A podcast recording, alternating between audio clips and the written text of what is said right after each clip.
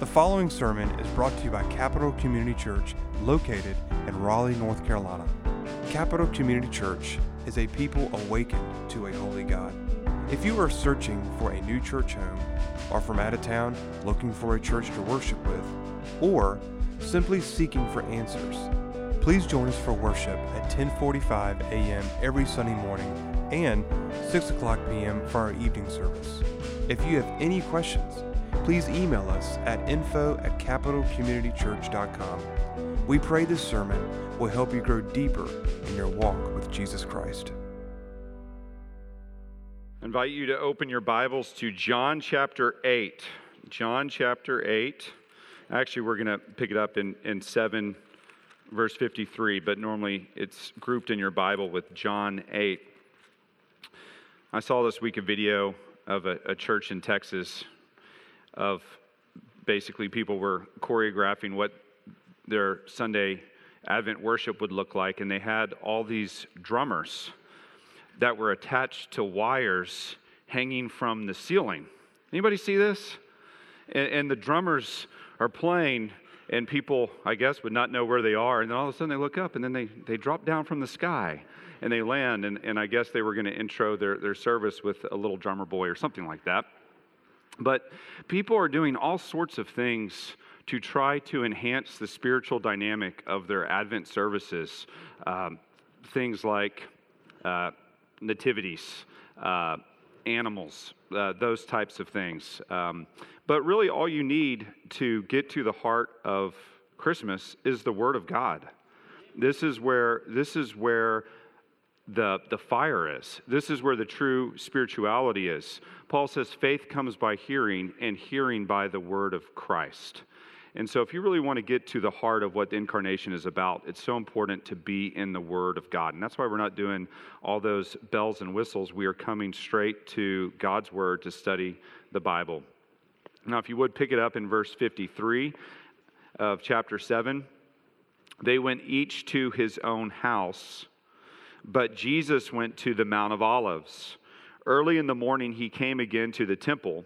All the people came to him, and he sat down and taught them. The scribes and the Pharisees brought a woman who had been caught in adultery. And placing her in the midst, they said to him, "Teacher, this woman has been caught in the act of adultery. Now in the law, Moses commanded us to stone such women. So what do you say?" This they said to test him, that they might have some charge to bring against him. Jesus bent down and wrote with his finger on the ground. And as they continued to ask him, he stood up and said to them, "Let him who is without sin among you be the first to throw a stone at her." And once more he bent down and wrote on the ground. But when they heard it, they went away, one by one, beginning with the older ones. And Jesus was left alone with the woman standing before him. Jesus stood up and said to her, "Woman, where are they? Has no one condemned you?" She said, "No one, Lord." And Jesus said, "Neither do I condemn you. Go, and from now on, sin no more." About a month ago, I was on a radio program with a guy up in Massachusetts, and he was doing an interview for whatever reason on me, and I was just telling him about our church and what we were doing, and he asked what book of the Bible we were going through, and I said, well, I'm teaching through the Gospel of John. And his first question when I told him that is he asked me, well, what are you going to do when you get to John chapter 8? He said, are you going to preach it? And I said, yeah, I plan on preaching the first part of John chapter 8. And then I broke the cardinal rule of interviews. I asked him a question, and I said, what did you do when you preached through John chapter 8? And he said, I didn't preach it. I didn't preach the first 11 verses.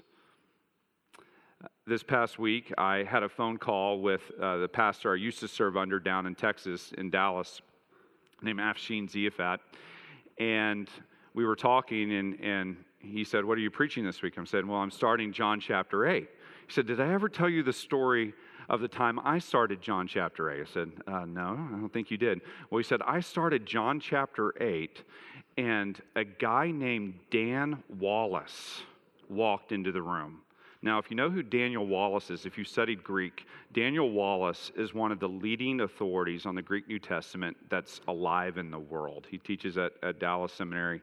And Daniel Wallace came and sat in the back row and sat throughout his message. And then afterwards, he wrote Afshin an email. And he said, if I were you, I would not have preached the story of the adulterous woman. And the reason that question was asked me on that interview, and the reason why Daniel Wallace told Afshin that he shouldn't have taught this message is because most scholars, most evangelical teachers don't believe that this is originally part of the Gospel of John. Now, in your Bible, do you see some brackets around the text, or maybe an asterisk with a footnote at the bottom? Go look and see what the footnote says at the bottom of your Bible.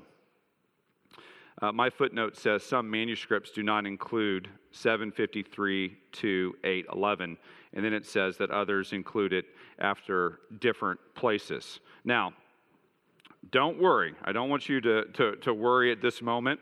I don't want you to start questioning your Bible, because if anything, this gives even more confidence to know and understand that what we have is the true text of Scripture. Let me explain what I mean by that. We have over 5,000 different copies of the New Testament. 5,000 different manuscripts of the New Testament. Now, we don't have a single of the original copies. Sometimes those are called autographs. What John originally wrote 2,000 years ago when he penned his gospel, we do not have. But we have so many copies of John's gospel that we can compare them all together. And we can see if 17 of them say, this is what John's gospel said, well, we know that that's what was really authentically in John's gospel. And in terms of the New Testament, the textual evidence is overwhelming. It's really insurmountable. For example, Julius Caesar's Gallic Wars, there's only 10 copies of it. 10 copies. The Iliad, Homer's The Iliad. The earliest copy that we have of Homer's The Iliad is from the 9th century AD. So literally over 1,000 years after Homer originally wrote the Iliad. With the New Testament, we have thousands of manuscripts going back to the first few centuries. We just don't have the original copies of what was written. And that, for whatever reason, God did not preserve those, but he preserved so many copies of them that we know what was in them. And what they found is they've gone back and they've looked at all the earliest Greek copies of John. And in the earliest copies, this story of the adulterous woman is not found in a single one of them. In the later copies they found, it was found in different places. It's a free-floating story. So sometimes it's found earlier in John 7, sometimes it's found in John 12, sometimes this story is found in Luke. And often when this story is placed in those Greek manuscripts, the scribe would put a bracket around it or an asterisk or set it off to the side. In other words, we think that this is true, but we don't think that necessarily John wrote it or Luke wrote it, wherever it's found. And it is interesting looking at it. The vocabulary is a little bit different from what John uses. There's some phrases in the actual text itself that John never uses. John never refers, for example, to both scribes and Pharisees as he does here in verse 3. But some have also thought that it is genuinely a part of Scripture. So Augustine, for example, who was a Latin father in the 4th century, he thought that it should be in the Gospel of John. John Calvin didn't necessarily think it should be in the Gospel of John, but he thought it it bore true apostolic authority. So where most people have landed on this is here. It probably wasn't original to the Gospel of John, but it probably is a true story that originated, was written down by either one of the apostles or a contemporary of the apostles, and it eventually found itself in the Gospel of John. So I'm going to teach it this morning. I'm going to preach it. I think this legitimately happened. I think this is a real story regarding Jesus and this adulterous woman. I don't think that there's any doctrine in this story that contradicts what is taught elsewhere in the New Testament, but we have to preach it with that caveat. We have to preach it with that in brackets, so to speak. So if you want to study this earlier, if what I just said enthuses you, and you want to go study textual criticism and apologetics, this is a great starting point. And by the way, there's only really two places in the New Testament that we're not sure that they actually belong, and that's right here, and then the long ending of Mark in Mark chapter 16. Those are the only really two places that we're unsure about. So if anything, this really gives you confidence that the Bible that you have is what is written by the apostles. So we don't make an effort to necessarily hide what was not there. Now, one other thing before I move on to the text. When the King James was written, the authorized version, that's what the King James, James authorized the translation, the text that they used, the Textus Receptus, contained this story. And so it's found its way into every English Bible. So that's another reason why it's here. All right, now let's look at the context of this story. I want you to look at verse 53. Really, the first couple verses flush out the context of what is happening. They went each to his own house, but Jesus went to the Mount of Olives. So this is dovetailing on what happened earlier. Remember, Jesus had been in the temple. Jesus had taught. There had been a great conflagration about Jesus, a great dispute. And it says that the Jews, the leaders, went to their own house. Jesus goes to the Mount of Olives. You remember, Jesus was really the original Boy Scout. Jesus always slept outside. I was in Scouts. Sir Baden Powell, early 1900s, began teaching young boys to camp, to teach outside. And when I was growing up in Scouts, when we would go on a camp out, we would sleep out underneath the stars. We would just set out a tarp. We would all lay out underneath the stars. That's what we did every camp out. We enjoyed it for those 2 days, and then we were miserable afterwards. But Jesus always slept out underneath the stars. Everybody else had a home. Jesus did not have a home, and that was part of his mission. Jesus says, Luke 9:58, foxes have holes and birds of the air have nests, but the Son of Man has nowhere to lay his head. This was Jesus' way of life, sleeping outside. So he goes to the Mount of Olives.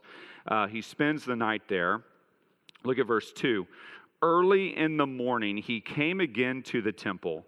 All the people came to him, and he sat down and taught them. I want you to underline or put an asterisk next to verse 2, because in this one verse you really see the whole panorama of Jesus' ministry. The whole panorama of Jesus' ministry. Let me give you 3 points just about Jesus' ministry from this one verse. First, you see the diligence of his ministry. He's up early in the morning. He gets up early in the morning. Jesus said, John 4:34, my food is to do the will of him who sent me and to accomplish his work. So he was passionate about his mission. And his mission was to save sinners. So he gets up early in the morning, he goes into the temple, and then you see the nature of his ministry. This is what he did, is he preached the gospel. The text says that he sat down and began to teach. Now that's an important distinction because the authoritative scribes, when they would teach, they would sit down. And that was a symbol that they were explaining the Word of God. That's how the old rabbis used to teach. So Jesus sits down to speak with authority as a scribe would speak. And what Jesus was offering these people was salvation. Jesus says in John 5:24, "Truly, truly, I say to you, whoever hears my word and believes him who sent me has eternal life. He does not come into judgment, but is passed from death to life." I once heard somebody say, God only had one son and he made him a preacher.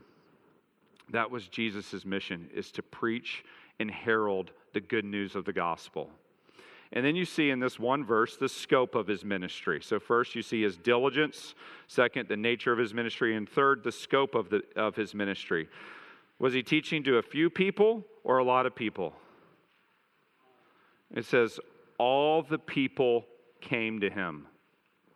All the people came to him. Now obviously there would have been over 1 million people in town for the Feast of Booths, so this wouldn't necessarily be every single person without exception, but obviously this is a huge crowd that comes to hear Jesus. This would have been thousands upon thousands listening to him in the early morning in the temple. We forget what a compelling and amazing teacher Jesus was. I was reading about George Whitefield, and when George Whitefield came to this country, 25 years old, he went up to Boston, and over 20,000 people congregated in the Boston Commons to hear George Whitefield preach. Over 20,000 people. It was the largest gathering up to that point in colonial America. There had never been a gathering of over 20,000 people. And they said you couldn't even hear a pin drop. Everybody was quiet except for Whitfield's voice. And when he finished preaching, he said, "I must leave." And they all cried out and they begged him to stay. Such was Whitfield's preaching. Jesus was even greater than Whitefield. Whitefield said, "Let the name of Whitefield be blotted out, but the name of Jesus lasts forever."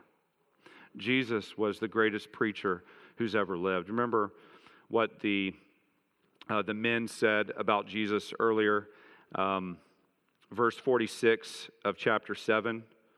When the officers were asked to arrest Jesus, they said, "No one ever spoke like this man." Jesus spoke with true spiritual power as he explained the Word of God and called people to repentance. So Jesus is teaching. There's thousands upon thousands upon thousands of people in the court of the Gentiles listening to Jesus teach. And all of a sudden, this is interrupted. And I've titled this next section, "A Sinner in the Hands of Angry Sinners." What you see here is a sinner in the hands of angry sinners. Look at verse 3. "The scribes and the Pharisees brought a woman who had been caught in adultery, and placing her in the midst." They placed her in the midst of all those people. They basically brought this woman right up front where she's in front of all these people and placed her right in front of Jesus. Now, if you're new to studying the New Testament, the scribes and the Pharisees, what you need to know about them, the scribes were the authoritative teachers of the law. The scribes were the experts in the Torah. And the Pharisees were one of three groups or classes at the time in Israel. These groups are overlapping. They're not mutually exclusive. So you had the three groups in Israel at the time were the Sadducees. Those were the religious elite. Those were the high priests. Those were the people who essentially ran the temple. They would basically be the theological liberals of the day. Then you had the Pharisees. The Pharisees were the experts in the moral law. They were often hypocritical, and they became enemies of Jesus quickly because Jesus didn't comply to their teaching of the law. Jesus also, by the way, offended the Sadducees because when Jesus cleansed the temple, he was undercutting the prophets that the Sadducees were making in the temple. So Jesus managed to offend both of those groups. But it's these Pharisees and the scribes, who were probably Pharisees as well, that bring this woman to Jesus and put her in front of him. Now, if you're an astute student and you're using your logic, you immediately notice that something is missing here. What's missing? A man. A man is missing. How many people does it take to commit adultery? Two.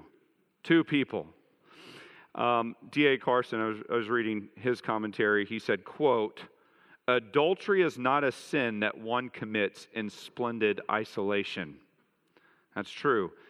It takes two. And so there is a man missing. We don't know why the man was missing. Maybe he ran and escaped.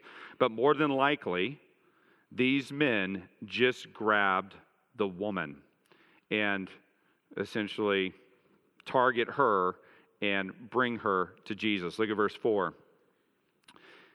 They said to him, "Teacher, this woman has been caught in the act of adultery." So, several things to notice here. One, they call him teacher. That's duplicitous because the day before they had been saying that he was deceiving people. So they're duplicitous.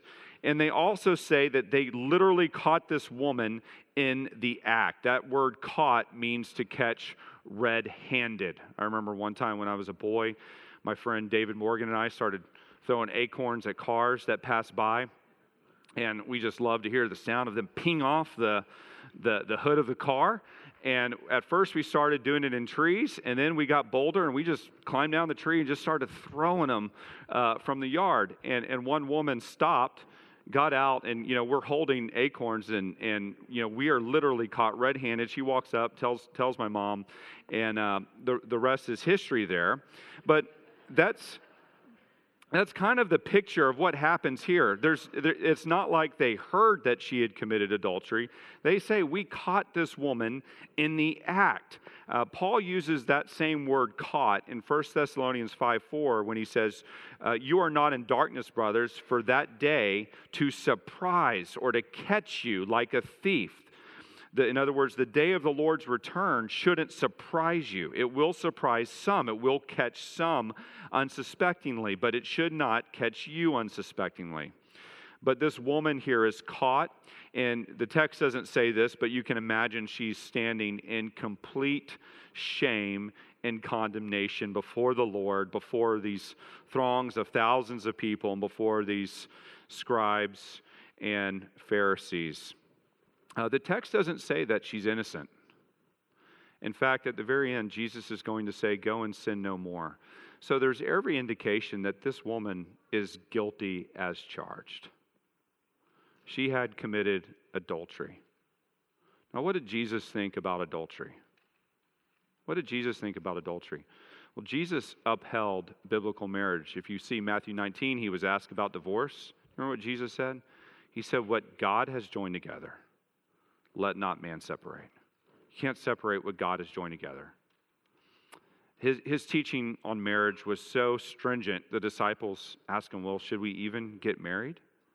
Should we even get married if this is what you're saying, that we shouldn't get divorced if God has joined us together?" Jesus said in the Sermon on the Mount that if you look at a woman with lust, you've done what? You've committed adultery with her in your heart. So Jesus upheld marriage. He upheld the marriage covenant. So Jesus is not one to diminish the realities of marriage. This is a serious charge that has been brought against this woman. And shame is experienced. Shame is a mechanism that God designed for us to feel in our conscience when we commit a sin against God. Have you ever thought about committing a sin and you meditated on it and you say, "Okay, now's the right opportunity to do it," and then you did it, and then afterwards you felt that shame wash over you and you're thinking, "Wow, I wasn't planning on feeling that. I wasn't planning on feeling that shame and that guilt," but you did. And that's one of God's ways of correcting our conscience, of pointing us back to the truth of his moral law. So surely that's how this woman feels. She feels the shame, her condemnation, her guilt. Here's what the Pharisees say. Verse 5. Look at verse 5. Now in the law, Moses commanded us to stone such women. So what do you say? What do you say, Jesus? The law says death. What do you say, Jesus? Now it is true in the law of Moses that God commanded the death penalty for those who committed adultery. The punishment was much less for fornication. But if you committed adultery, it was the death penalty for both parties. And the text for that, if you want to go look those up, Leviticus 20:10. If a man commits adultery with the wife of his neighbor, both the adulterer and the adulteress shall surely be put to death. And it's mentioned elsewhere in Deuteronomy 22:22. Same thing. Both the adulterer and the adulteress are to be put to death. Now, the law actually didn't specify that they were to be put to death by stoning. They add that. In the history of Israel, the majority execution method was by stoning. Now, here's the thing. The Jews under Rome were not allowed to execute capital punishment. You remember in John 19, they want to crucify Jesus. What do they have to do? They have to bring Jesus to Pilate. The Jews can't execute capital punishment. So really, this is a moot point. This is a moot point. They can't stone this woman. No one had been stoned in Jerusalem's gates for adultery in hundreds of years. So this is not an actual question. This is a test that they are bringing to Jesus. This whole thing is a scam to put Jesus in a tight spot. And that's what John says in verse 6. Look at verse 6. This they said to test him, that they might have some charge to bring against him. So they're not really interested in bringing capital punishment to this woman. They're not. They're not really interested in the fact that she's broken the law. They don't even bring the man. But they are interested in entrapping Jesus. So what's the test? What's the test? Here's the test. If Jesus says the woman should be let go, he will be in violation of what? The law of Moses, the Old Testament law. If he says she should be let go, he's in violation of the law of Moses. If he says that she should be stoned, he's in violation of what? The Roman law. And also, he's going to alienate the group of prostitutes, tax collectors, sinners, all these people that have been following him. So that's the test that they're trying to put Jesus into. And I want you to think about, just take a step back for a second. Take a step back and think about how foolish this endeavor is. Think about how foolish this endeavor is. Who is Jesus? He's the eternal Son of God. And you plan to test this man? That's your plan? There's a verse that Paul says in 1 Corinthians 10, verse 9. He says this to the Corinthians. He said, "We must not put Christ to the test, as some of them did, and were destroyed by serpents."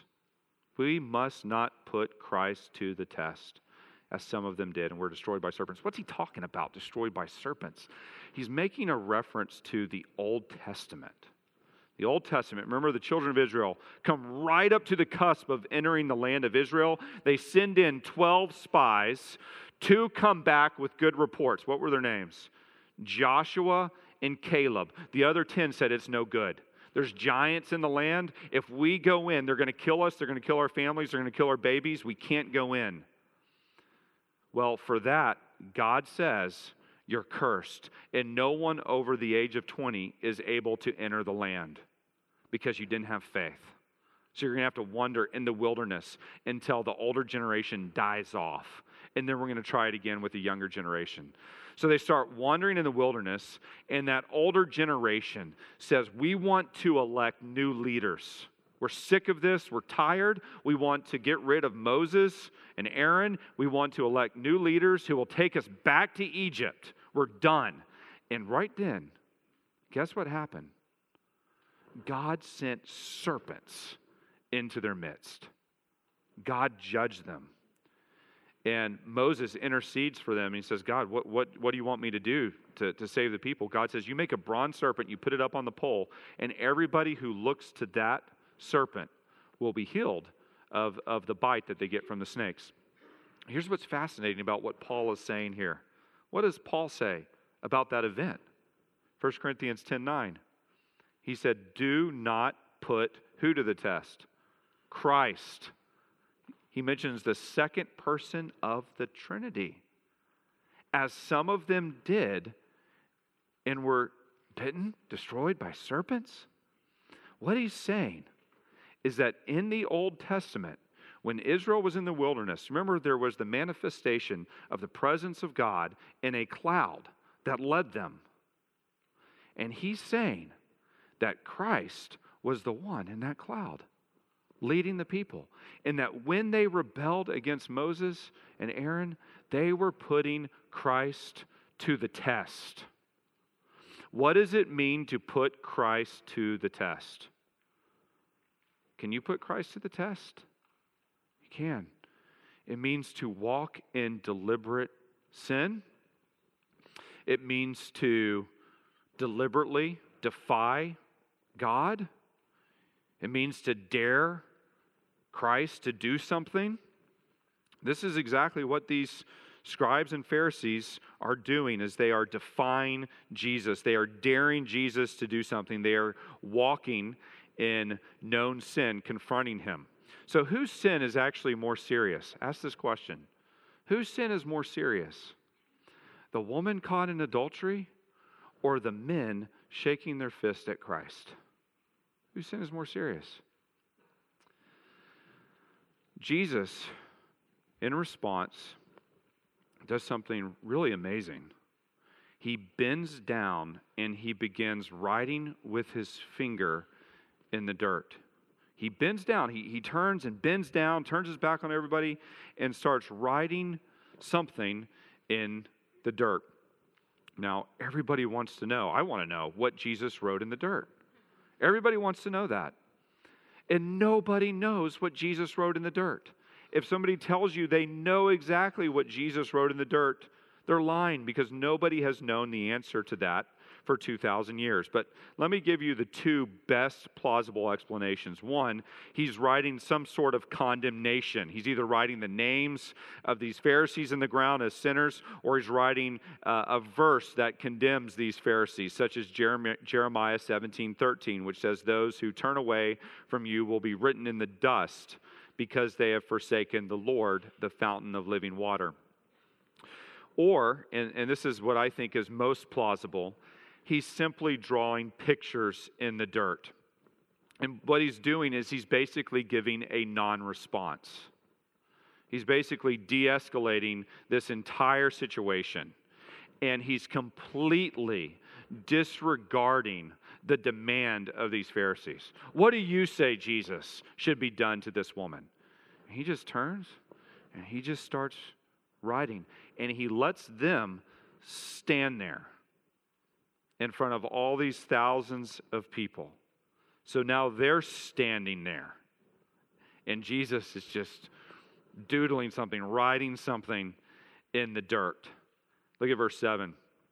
Their patience begins to run thin. They continue to ask him. They're trying to rush the point, to get him to adjudicate what's going on. So he stands up. He stood up and said to them, let him who is without sin among you be the first to throw a stone at her. And this is an absolutely brilliant answer. A brilliant answer, because what he's doing is at the same time he's affirming the law, but then he's turning it on the head of the Pharisees and the scribes. In the Old Testament law, Moses said, Deuteronomy 17:7, that the first people to begin stoning are to be the witnesses. The witnesses who caught that person in the actual act, who saw and who make testimony. And the reason for that is they have to be perfectly sure if they're going to be involved in an execution. If they're not and they've lied, then they will be the ones to have blood on their hands.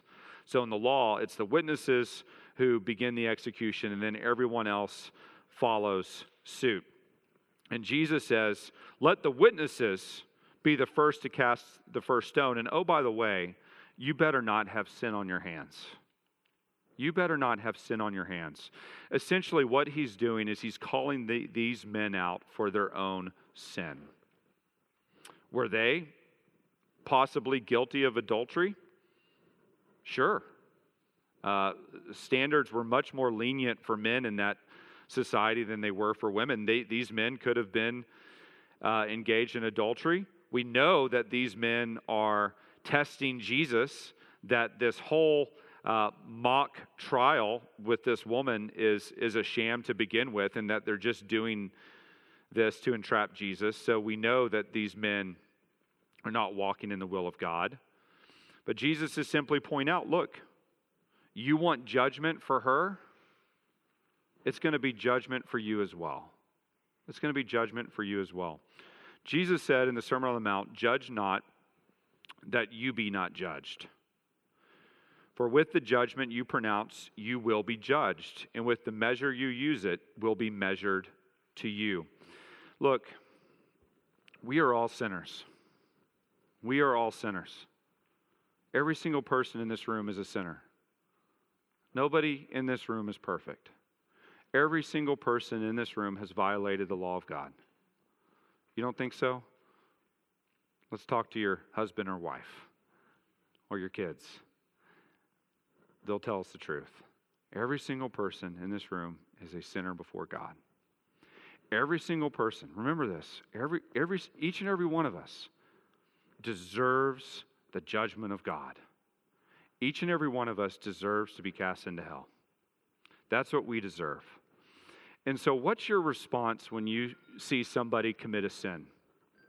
What's your response? Is your response when you hear the news of a celebrity that falls into sin, or maybe an enemy even, is your response to get excited and say, yeah, that's what they had coming? Is that your response? Oh, they got it good.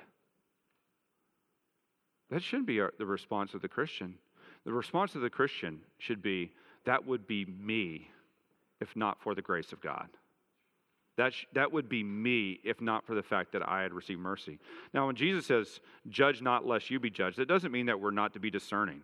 There are things that are right and wrong, and we're to call a spade a spade.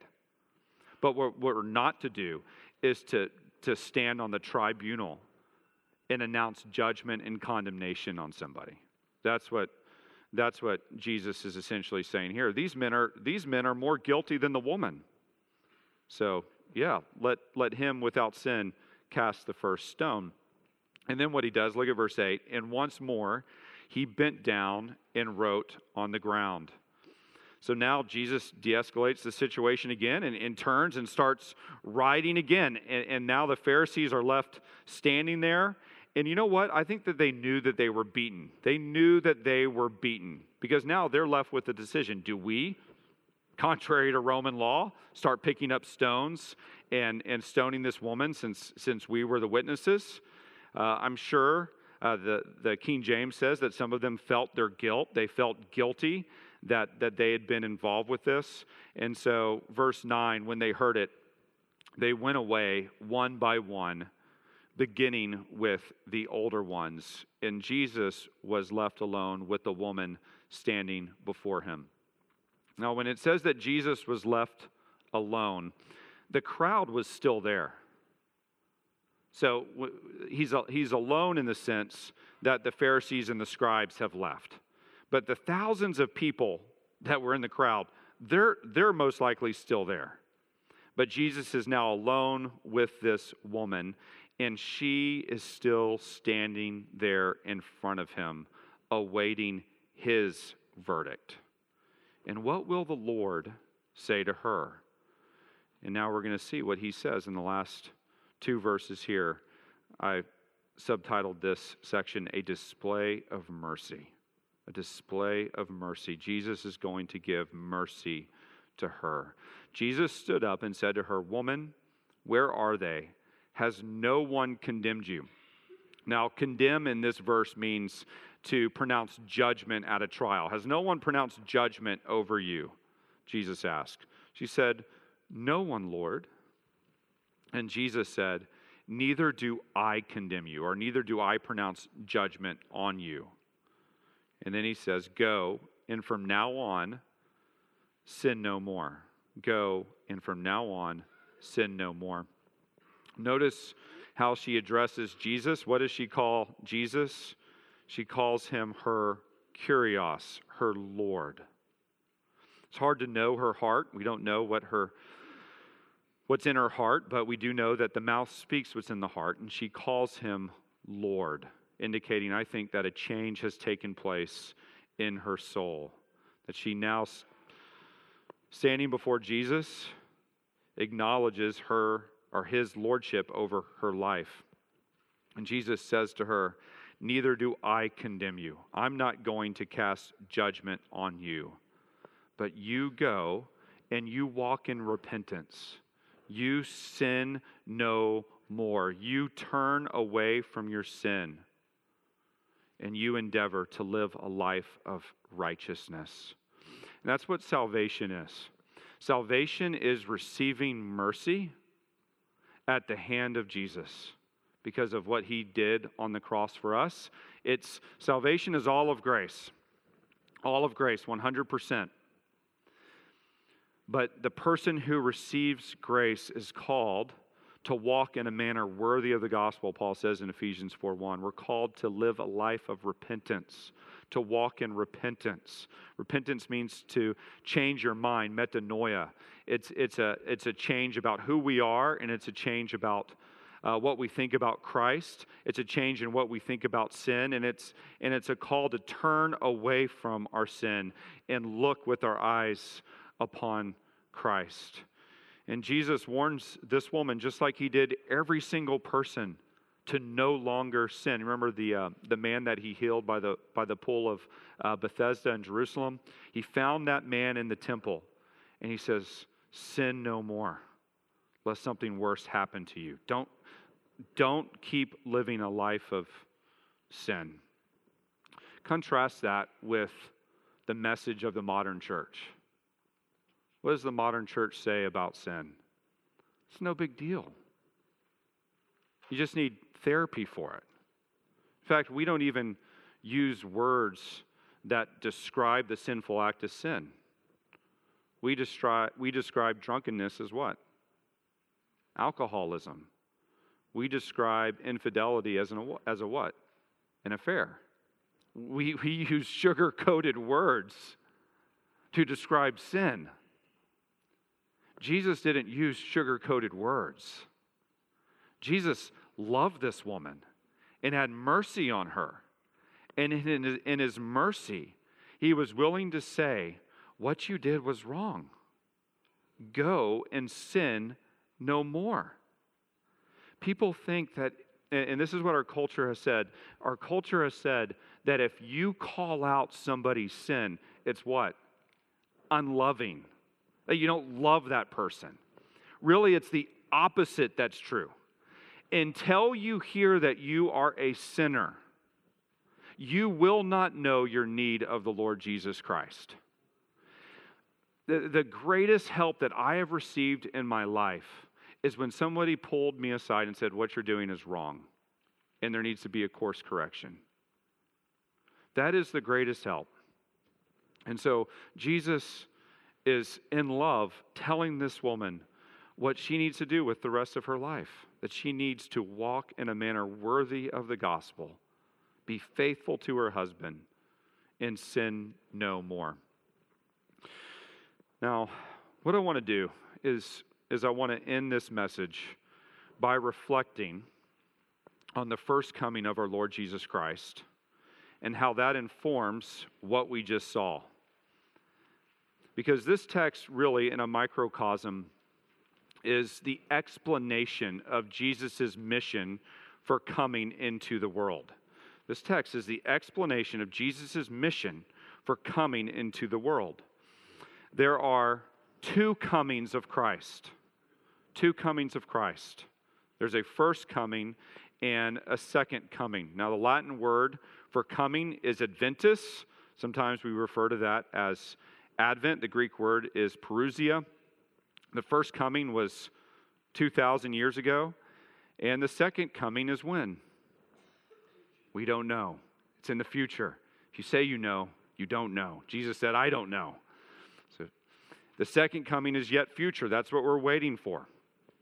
Here's what you need to know, and I think this is so helpful for understanding what we just saw in this text. The purpose for each of our Lord's comings is different. The purpose for each of our Lord's comings is different. The purpose of his first coming is mercy.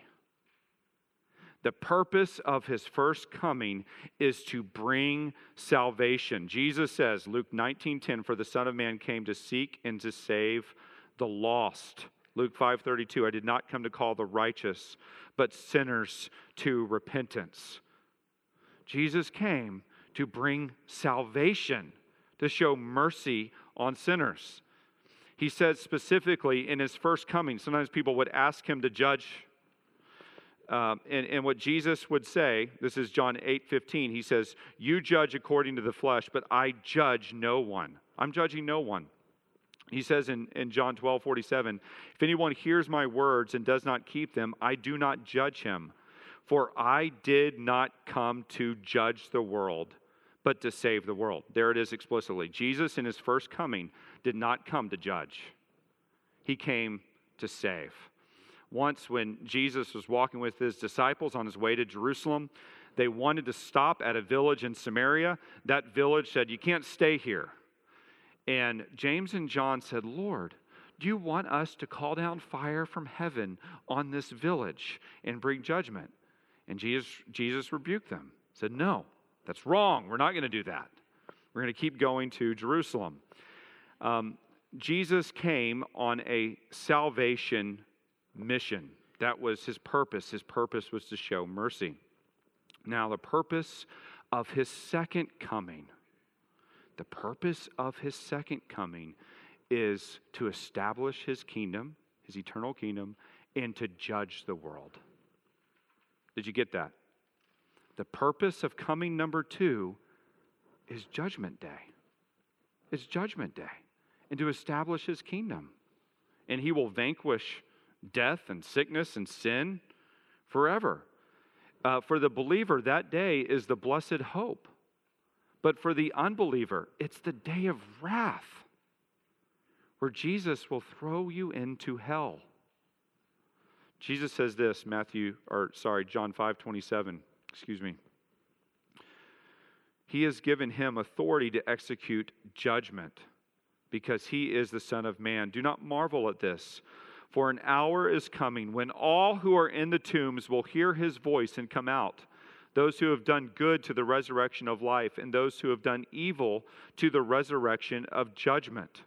It says in Matthew 25, when the Son of Man comes in his glory and all the angels with him, then he will sit on his glorious throne. Before him will be gathered all the nations, and he will separate people one from the other, as the shepherd separates the sheep from the goats. And then with the goats, he will toss them into the lake of fire preserved for Satan and his angels and all those who are unbelievers. So, Jesus' first coming, what is it? It's mercy, salvation, to seek and save the lost. Second coming, what is it? It's time's up. It's Judgment Day. There's no more time to repent on that day. When the Son of Man is seen in the clouds, Jesus says people are going to run for the hills. They're going to get in caves and hide. At that moment, time is up. And so the message of the gospel, this is what Jesus said to the apostles. He said, command the people that I am coming to judge the living and the dead. That I am coming to judge. That's the message right now. I hear the message often presented as God loves you and has a wonderful plan for your life, so believe in Jesus. That's not the whole message. In fact, that message doesn't even make sense in light of what is going to happen. The message that we are to preach is the message of Noah. You remember the message of Noah? What was Noah's message? There is a flood coming. There is a judgment coming. But God in His love is providing an ark. I'm building it. So repent. And everybody scoffed at him. The message that Jesus commanded us to preach is that He is returning, coming again to judge everyone. But in His love, He's provided a way of escape, which is the cross, that all who believe in Him will have forgiveness of sins in His name. Praise be to God. That mercy is available now. That mercy is available now. That's why Jesus didn't pronounce judgment on that woman right then and there. That's coming at the end of the age. He was there to give mercy. And He's here today to proclaim to you mercy. Are you right with the living God? Are you clothed in the blood and the righteousness of the Lamb? He is coming again. And when He comes, He's coming with the host of heaven. He's coming on a white stallion. And He's coming with a sword in His mouth to judge. So don't wait to repent. Mercy is available to all those who look to Him. All that's required is that you humble yourself. You bring nothing in your hands. No self-righteousness. No works to bolster yourself up, and you come humbly to Jesus and you call out to Him and say, Jesus, save me now, because I know that I deserve judgment for my sin. I am a sinner, and I know that I've broken the law. Say that he who stumbles in one point of the law is guilty of the whole thing, and I deserve death. And I deserve condemnation. And I deserve judgment. But you have made a way for mercy. Praise be to God. And I am under the ark of your grace. And if you are clothed through faith in Jesus' blood and righteousness, on that last day, you will stand completely secure, unafraid, unashamed, because you're standing not on your own merit, but on Christ's merit and Christ's righteousness. That's the great truth of the gospel. That's what Jesus came to do. This is Jesus' message to this woman, is that He offers mercy.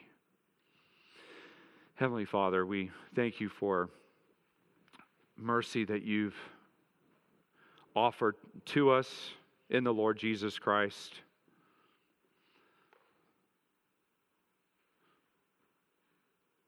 We could never procure on our own the forgiveness of sins. What do we do with the sins that we've committed, the sins that we will commit? But Lord, You made a way of salvation. You made an ark of rescue. You sent the Lord Jesus Christ to live for us and die for us. So I pray, Lord, that every single person here would come underneath the blood of Christ in faith, that they would look to You. They would look to You just like those Israelites did who were bitten by the serpents. As they looked to the serpent of bronze, that we would look to You who are lifted up for the sins of many. We thank You, Lord, for these truths. May we live them and proclaim them. We ask all this in Christ's name. Amen. Thanks for listening. For more sermons, information, and events, check out our website at capitalcommunitychurch.com.